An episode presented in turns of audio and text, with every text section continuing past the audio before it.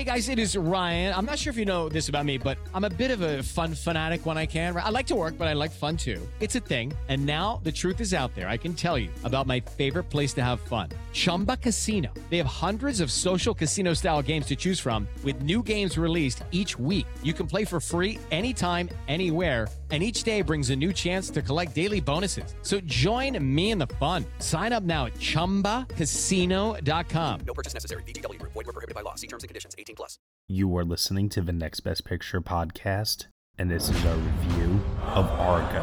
Actions of Iran have shocked the civilized world. Shred everything. Our embassy has been seized and more than 60 American citizens continue to be held as hostages. If we're going to go, then we need to go now.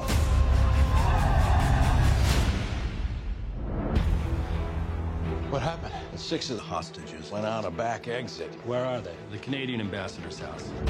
You got Revolutionary Guards going door to door. These people die. They die badly. White House? Who wants the six of them out? What we like for this are bicycles. Deliver the six bikes, provide them with maps.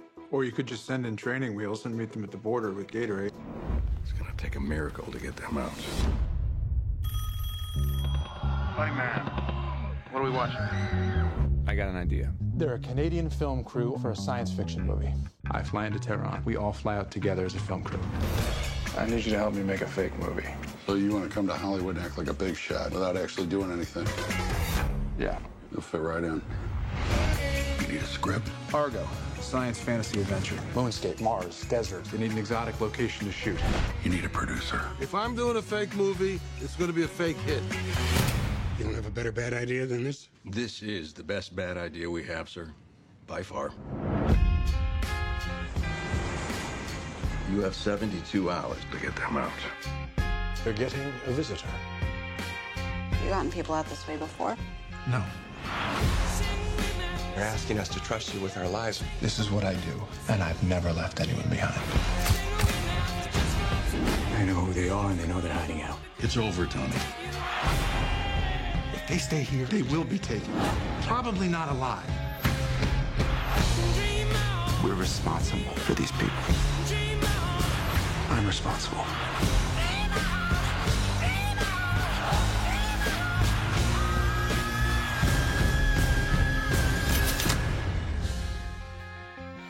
Really believe your little story is going to make a difference when there's a gun to our heads? I think my little story is the only thing between you and a gun to your head. All right, everybody, you were just listening to the trailer for Argo, and the story is as follows. On November 4th, 1979, militants stormed the U.S. Embassy in Tehran, Iran, taking 66 American hostages. Amid the chaos, six Americans managed to slip away and find refuge with the Canadian ambassador. Knowing it's just a matter of time before the refugees are found and likely executed, the U.S. government calls on extractor Tony Mendez to rescue them. Mendez's plan is to pose as a Hollywood producer scouting locations in Iran and train the refugees to act as his film crew. The film is starring Ben Affleck, Bryan Cranston, Alan Arkin, John Goodman, Scoot McNairy, and it is directed by Ben Affleck and written by Chris Terrio. Here to join me today for this 2012 retrospective podcast review, the last in our retrospective, I have Dan Baer. This is the best bad idea we have, sir. By far. Danilo Castro. Hey, everybody. And Eve O'Day. It's Toronto, not Toronto. That's right. Canadian representation here on the podcast, supplied by Eve O'Day, everybody. Mm-hmm. All right, so Argo, the Best Picture winner of 2012. As I mentioned before, the final film in our 2012 retrospective here. This was actually only the third feature film directed by Ben Affleck. Previous to this, he had directed critically acclaimed films Gone Baby Gone and The Town. So his directing chops were definitely on notice, and he had, in my opinion, garnered better reviews for his directing than he had for his acting up until this point in his career. And what a career that this guy has had. I mean, he was immediately shot to stardom during the early years with fellow uh, friend and co star Matt Damon when the two of them won the Oscar for Good Will Hunting uh, for original screenplay, followed by a series of Hollywood leading man roles, a tabloid, very heavily gossiped and much publicized relationship with Jennifer Lopez, which, funnily enough, actually was rekindled many, many years later.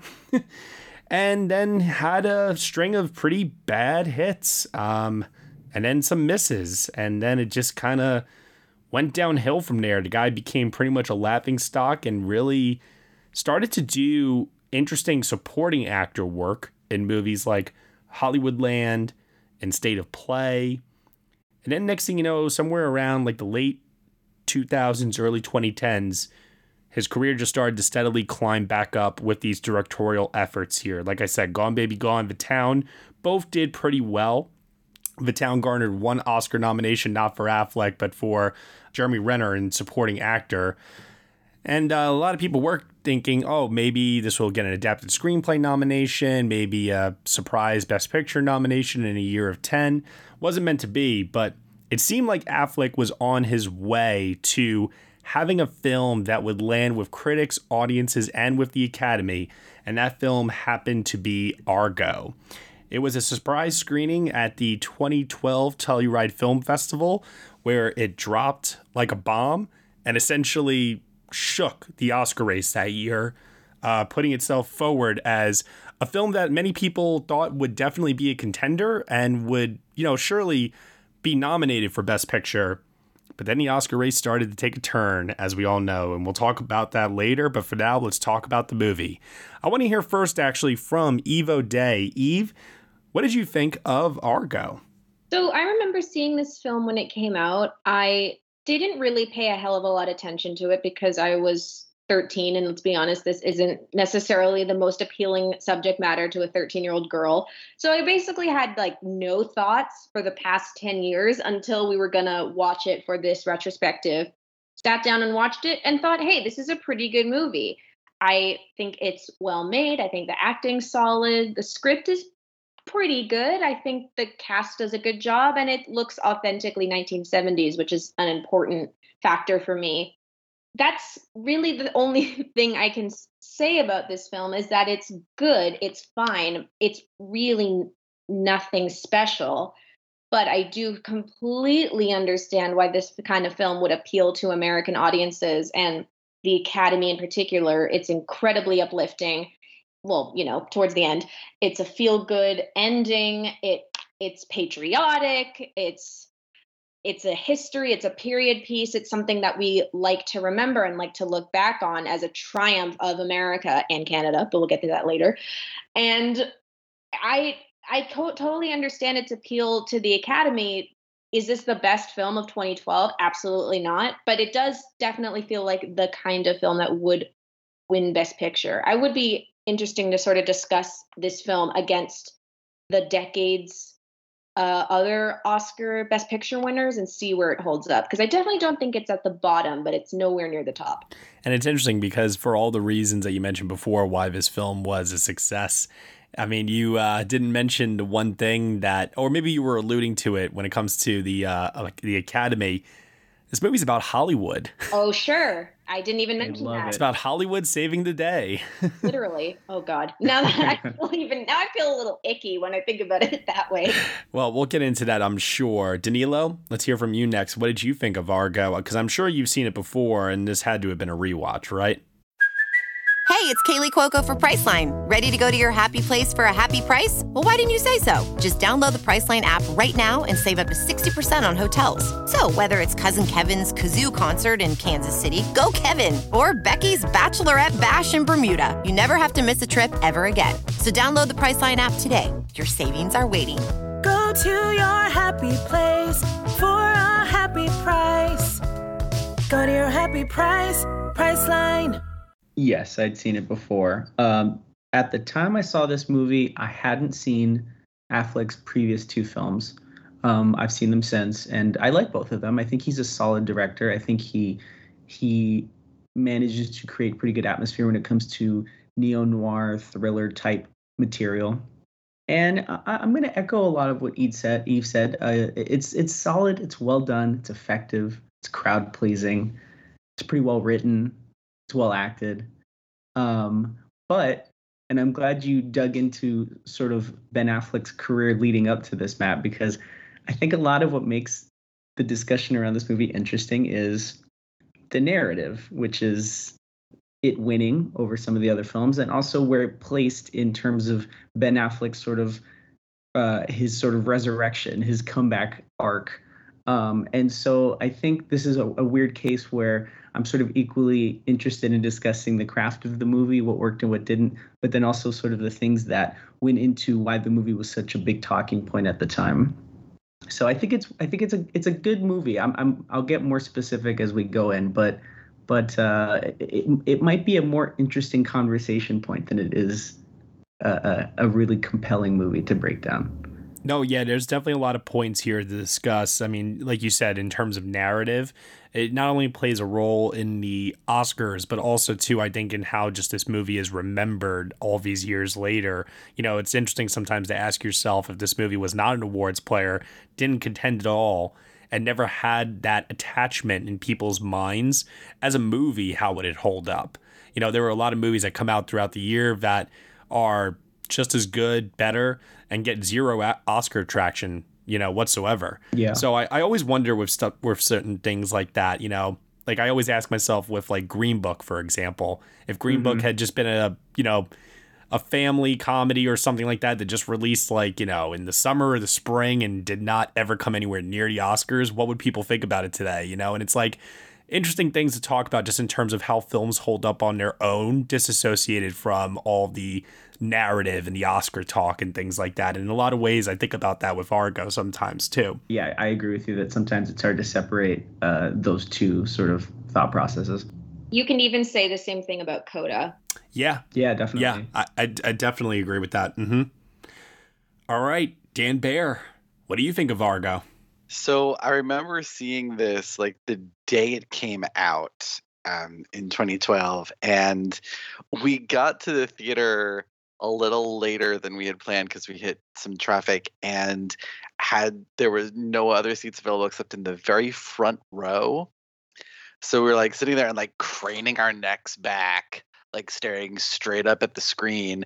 And I remember at one point there's this like really big extreme close up on Ben Affleck's face. And I remember thinking to myself, I am just staring right up into Ben Affleck's nose holes. but that was only because I needed to focus on that because this movie is such a good thriller. It is so tense all the way through and that last act especially is just some of the best thriller filmmaking of the decade frankly. It's just good old fashioned meat and potatoes thriller filmmaking and it gets what it does well it does so well that it completely elides any of the other problems with the movie which there are uh, some. Okay. I'm excited to dig into those and hear them. Yeah. For myself here, I too saw this movie in theaters back in 2012, uh, opening weekend. I remember venturing out to see it. And I also remembered this along with a couple of other films from that time, movies like uh, Lincoln, Zero Dark Thirty, 127 Hours, a few years prior. I mean, like there were, there seemed to be like this whole string of based on true stories where I knew the ending heading in already, but yet these movies were all filled with like final acts that just kept me on the edge of my seat throughout and actually made me as an audience member forget what the actual outcome was. So, pretty incredible storytelling to be able to do that, I must say. Uh, but I was a big fan already at this point of Gone Baby Gone and The Town and of course, I had already heard about the Oscar buzz for Argo after its world premiere at Telluride. It then went on, if I remember correctly, to also play at TIFF, and it was just getting such positive, positive notices.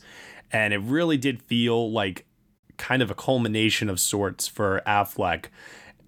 How I feel about the movie, you know, I mentioned all this stuff about like the narrative and the Oscar talk and all that stuff. I really got to admit, I bought into it heavily at the time, and it really influenced how I thought about the movie too. I really enjoyed this movie so much that I put it in my top 10 that year. I have enjoyed it in the years since then. And I rewatched it again actually very recently, fittingly, on an airplane. to which like somebody who was sitting next to me saw that I was watching Argo and he like looked at me and said, "You're watching that?" I don't know if they thought it was a different movie or what it was, but I mean, when you get to the final act of this movie, I can understand. But still, I mean, I, I ultimately thought that this movie took a pretty big gamble in terms of clashing different tones uh, with very serious historical political drama and mixing that in with the absurd comedy of Hollywood and kind of making fun of that and having those two things mesh together here. And what is really, when you break it down, a very concise movie. I mean, this movie is only two hours long on the dot. You would think that a movie like this would be 215 or 220 or something along those lines, but it just zips on by.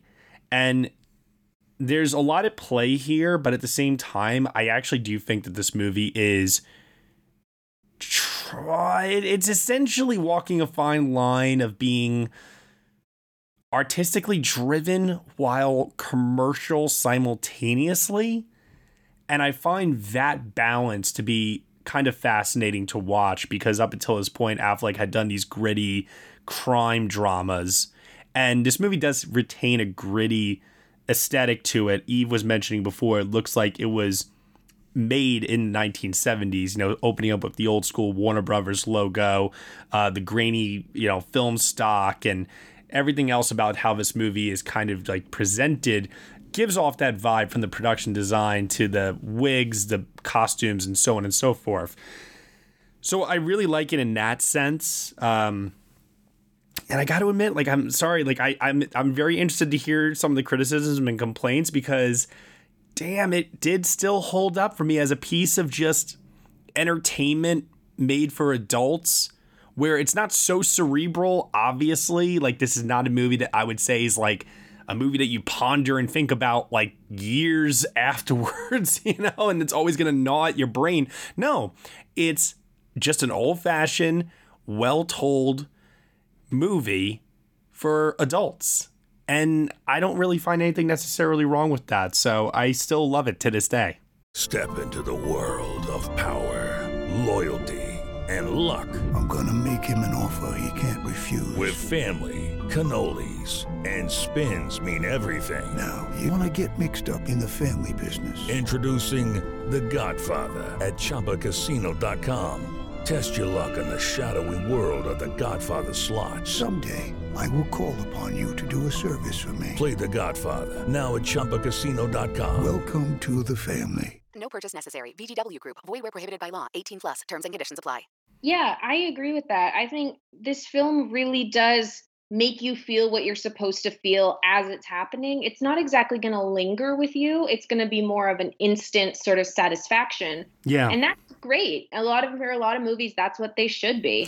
I love, I love the line in the movie where they're like, "Who's the target audience? People with eyes." it's like, oh yeah, the target audience is going to hate it. Who's the target audience? People with eyes. I will say like we don't have to get too deep into this, but um the one of the I think major criticisms was actually from a lot of different like national governments. Like this film obviously makes a really bold has a really like political, really sort of delicate subject matter when you're dealing with like diplomats and embassies. Like there's a couple nations, I think it was Britain and New Zealand, who were angry at the way that the film sort of implied that they turned the six uh, escapees away. Yeah. And there's even a moment, there's even, I think I kind of just saw this in a video that I just watched that one of the hostages or one of the escapees actually went to the Swedish embassy first and was there for a little bit, but decided to go to Canada, the Canadian embassy, because he could pass better as a Canadian than as an Amer- as a Swedish person. So I think a couple, you know, um, representatives from different countries were a little bit pissed off. Right, because this is a remarkable story of you yeah. know uh, of of an operation that was successful, lives were saved in the process, and everybody wants to have a hand in that. And there were a lot of people that had a hand in this. It was actually a bigger operation that encompassed uh, more people than what the film shows. And I think that given the success of the movie, you know, of course, I think it would make a lot of sense that people would feel a little stilted uh, that they were not included maybe in the in this in what was presented here. Well, Jimmy Carter was a big fan of the film, but he did say that um, that the 90 I'm just reading 90% of the contributions to the ideas and the consummation of the plan was Canadian, and he didn't think that us Canadians got enough credit. So thank you, Canada. You're welcome for your help. yes, much appreciated. I'm just gonna sing "Blame Canada" and just move on. No, I'm kidding. but it's interesting. Like I do think that the film could have like done more right by our allies in the world, but I do actually think that it's really kind of funny that this movie is so like rah rah, fuck yeah, America, and is very open and upfront about the fact that like this was kind of a situation of our own making. Yeah. Like we I, fucked up this region yeah. of the world and they were justifiably angry about it. I mean, it is also ridiculous. The film very much in its kind of visual presentation implies that to, I'm he obviously had a great deal to do with this, but Tony Mendez kind of just like went to Iran on a whim and basically just like did the whole thing himself with no authorization. And like when they told him, like, you know, you have to back out, like there's the tickets aren't ready, he's like, I'm going in. Like I don't know if that actually happened, but I that definitely did not happen. That is true. They apparently like the flight was like 5:30 in the morning because they knew that the what few um, revolutionary fighters there were would not be at the airport at that time and like there was none of that drama that happened at the oh. airport not that i care too much because on film like that is a killer sequence yes but like yeah, I mean, of course, Hollywood is gonna Hollywood, and they're going to embellish these sorts of things for dramatic effect. If you take out the embellishment for dramatic effect, what you're left with instead is a documentary. Totally. Yeah. Basically, yeah. Hey everyone, sorry to interrupt, but this is a preview of our throwback review of Argo here on the Next Best Picture podcast. In order to get the full length, two hour long review, you will have to head on over to Next Best Picture's Patreon, where for $1 minimum a month, you'll get the rest of this review along with other exclusive podcast content from us as well. You have been listening to the Next Best Picture podcast. We are proud to be part of the Evergreen Podcast Network, and you can subscribe to us anywhere where you subscribe to podcasts. Be sure to leave us a review on Apple Podcasts, rate us five stars, drop us a comment. We really appreciate your feedback and your support. Thank you so much for listening. As always, we shall see you all next time.